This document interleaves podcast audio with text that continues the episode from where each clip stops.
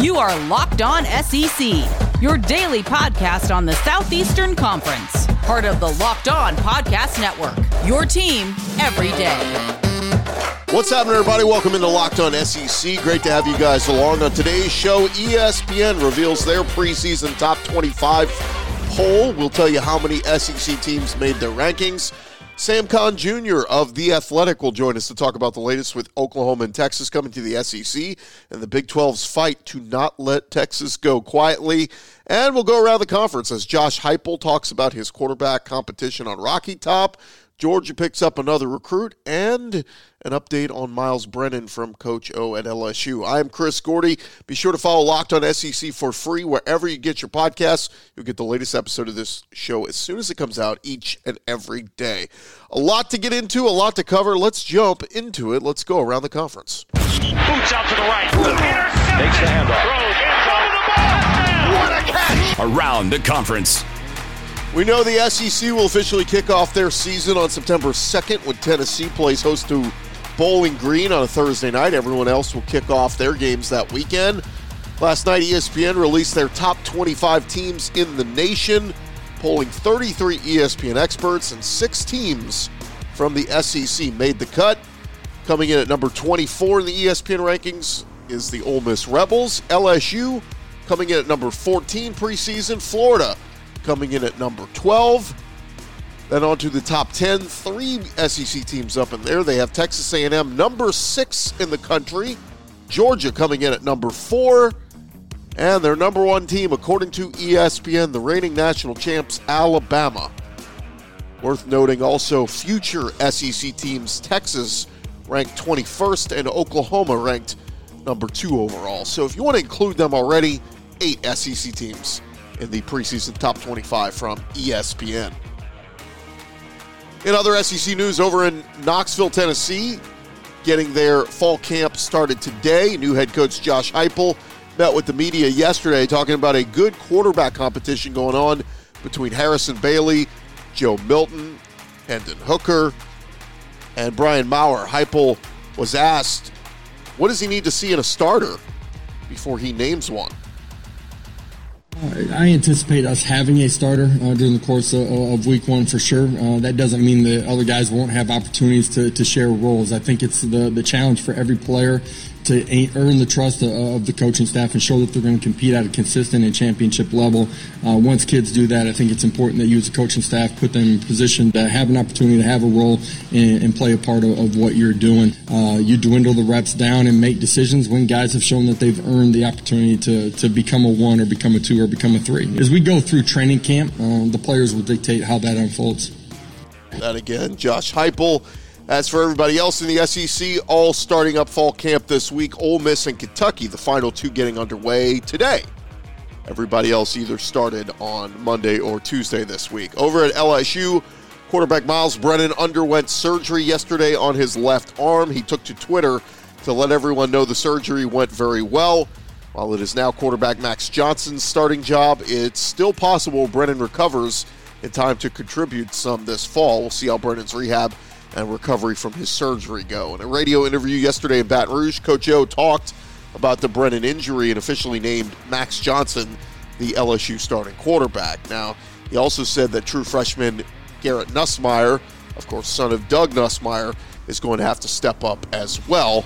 LSU doesn't have much behind both of those guys. Over at Alabama, their athletic director Greg Byrne is voicing his concerns about COVID 19 case numbers as the Crimson Tide's season opener is just around the corner. On Tuesday, Cecil Hurt of the Tuscaloosa News tweeted out a portion of his Q&A with Byrne, who uh, said that obviously the rise in COVID cases and hospitalizations has many fans wondering if attendance will again be affected this fall.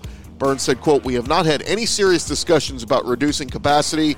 We'd like to keep it that way. I know our team and our fans are looking forward to a full stadium again, so we're asking everybody to do their part encouraging vaccinations and whatnot. So let's cross our fingers and hope that uh, they don't come back and say we're going to limit capacity in some of these uh, SEC stadiums and that uh, hopefully the numbers start going down and trending the right direction.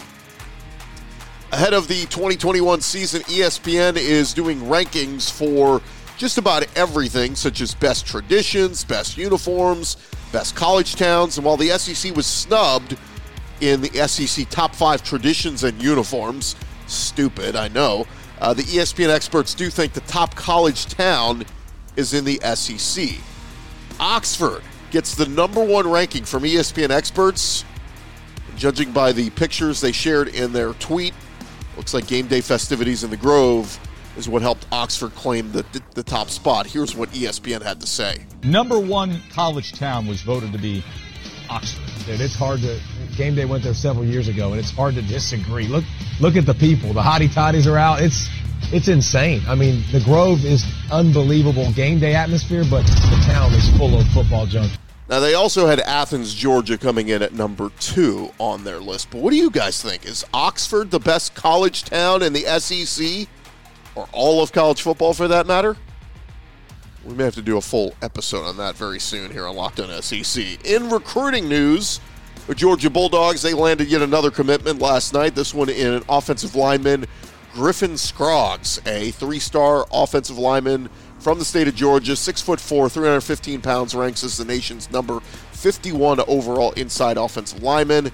Became the first offensive line commit for the class of 2022 for Georgia, their 14th commitment overall. SEC Network analyst, friend of the podcast, Cole Cubelic, he came out with his top five wide receivers in the SEC this week, and they're all from the SEC West. It's got Jaden Walley from Mississippi State coming in at number five, Kayshon Boutte from LSU coming in at number four. Ainias Smith, the running back wide receiver hybrid out of Texas A&M, he ranks number three. John Metchie from Alabama coming in at number two, and Treylon Burks from Arkansas coming in as his number one wide receiver in the SEC. Of all the name, image, and likeness deals that have come through so far, Bo Nix may have added the best one yet so far. The Auburn quarterback is now officially sponsored by Bojangles Nix shared the news on Tuesday on his Instagram account.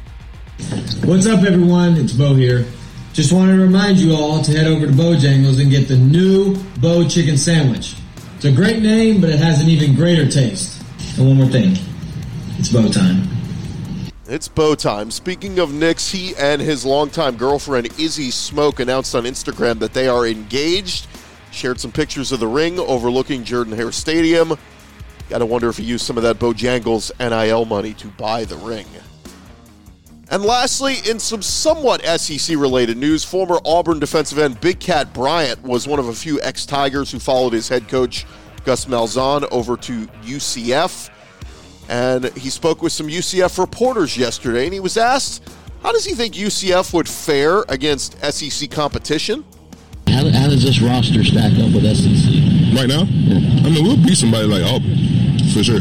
Like we'll be Auburn for sure. Uh, but like no, man. Um, you didn't play in the Peach Bowl mm-hmm. Yeah, I did. Oh, did yeah, I did. I, I, was a freshman. I was a freshman. Mm-hmm. Yeah. So yeah. Um, so yeah. I mean, it's it's a lot different. A lot of lot of different you know players and caliber caliber guys. But I ain't gonna lie, we'll be a team like Auburn. You think this program has a chip on its shoulder? Oh yeah, like for sure, did? for sure. Yeah. yeah. that's why I came in. That's why I was looking for a team. You know, looking looking in for you know that, that the team had like, things like that. That was some of the some of the characteristics I was looking to for a team, and I feel like UCF had it. If you missed the dig there, he said we beat Auburn, and then at the end he said we beat teams like Auburn or Ole Miss. UCF going to get their shot against Florida coming up in a couple of years. Of course, they scheduled the future two for one there. And there you have it. That is around the conference. When we return, our conversation with Sam Khan Jr., formerly of ESPN, now with The Athletic. We're going to talk with him about the fallout with Texas and their fight to join the SEC and their still constant fight with the Big 12. That's next.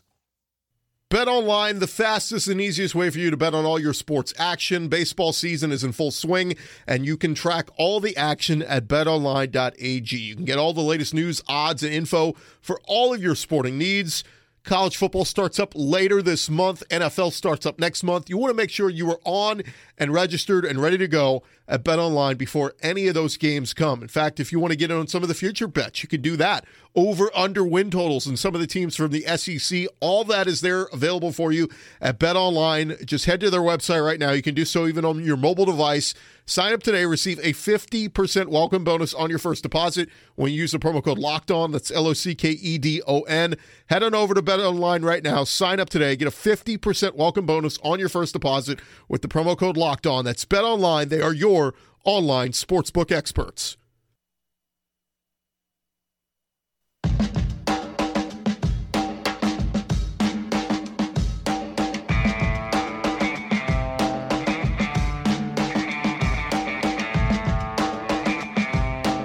Pleasure now to be joined by the one and only Sam Khan Jr., longtime college football writer, uh, formerly of ESPN, now senior writer for The Athletic, covering all things Texas, covering all the schools in the state of Texas. So obviously, he has been very busy covering college football, recruiting all across the state of Texas, particularly with some of the events that have been going on, oh, in the past two weeks or so. Sam Khan Jr. joins us now. Sam, how are you, my man? I'm good. How are you guys?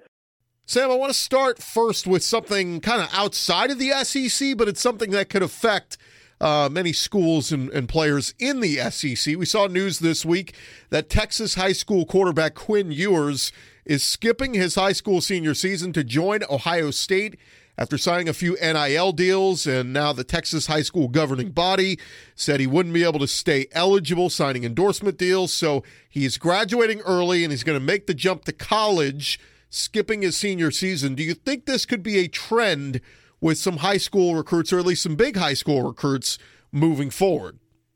Yeah, I, I don't think this is going to be a frequent trend. I think we'll hear about it a lot because it's a bit of a novelty, and and the this is not the first time this has happened. JT Daniels did this, Jake Bentley did this. There, there are other quarterbacks who have reclassified into a previous class, graduated a year early to go enroll in college. But Quinn Ewers is the first one to do it with NIL being part of the decision making.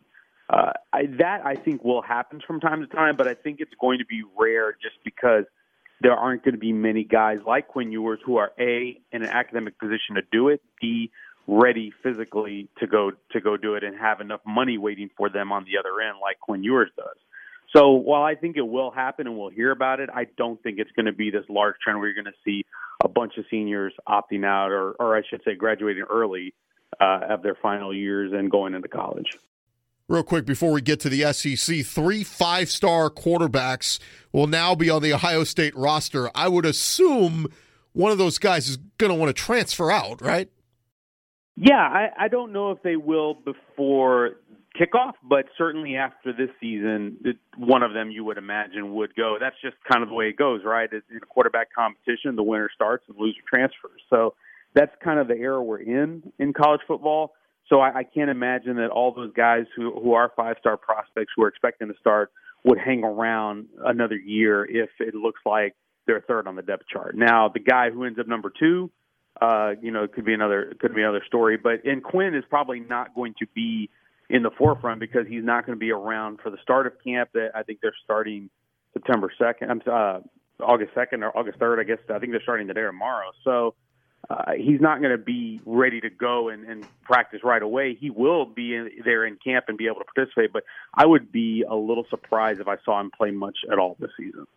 Sam, take us through a little bit of the circus that you've been covering here the last 24 hours at the state senate hearing in Austin. Uh, you know, we've seen some of the viral clips, and man, it's it, it's unreal how sometimes politics and sports intertwine. And here we are with a bunch of state leaders of you know different backgrounds, some TCU grads, some Baylor grads, and kind of letting their feelings be known as Texas and Oklahoma are leaving for the SEC. But what do you make of everything that went on yesterday at the at the state senate? You know, it was interesting. I like to say no place mixes college football and politics quite like Texas. I think back, uh, there was some of this type of talk back in the mid 1990s when the Southwest Conference broke up and the Big 12 was formed, there was a lot of political involvement with state leaders uh, in, in how that all went down. But I, I thought yesterday was fascinating. Obviously, the one-liners and the cracks, you know, like Lois Kolkhorst getting off the crack about Texas being three and seven against TCU. Uh, th- those were interesting, but I think what was most fascinating to me is just the amount of details that we got that we hadn't really gotten yet. Texas President Jay Hartzell said that he started talking to the OU president back in the fall about uh, what the future college sports was and whether or not they felt comfortable in the Big 12 long term. He said that he reached out to Greg Sankey, the SEC commissioner, back in the spring. So this was the first time that we really got a real timeline and a real description from Texas on why they're making this move and how it went down. And I think that's helpful in understanding how we arrived at this point. More with Sam Khan Jr. right after this. Built Bar, still the best tasting protein bar ever. We ask you guys all the time, what's your favorite Built Bar flavor? There are nine delicious flavors, plus some occasional limited time ones that come out. But when you talk to a Built Bar fan, they are definitely passionate about their favorites. If you don't know about the Built Bar flavors, well, you're missing out. From cherry to raspberry to double chocolate, salted caramel, my favorite, the mint brownie. There's something for everyone. And if you haven't tried all their flavors, I tell you guys, you can get a mixed box where you'll get two of each of their nine flavors, try them all, and figure out which one is your favorite. All you got to do is go to their website, built.com. You will find all of the selection there. Not only are their flavors the best tasting, but they're healthy as well. Many of the flavors are packed with 17 to 18 grams of protein, only 130 calories in many of them, 4 grams sugar, 4 grams net carbs. You cannot go wrong. Nine amazing flavors, all tasty and all healthy. So go order them today. Get that raspberry or mint brownie or whatever it is you like and go to built.com. Use the promo code LOCKED15. That's L O C K E D 1 5, and you'll get 15% off your first order. Use the promo code LOCKED15 for 15% off at builtbar.com.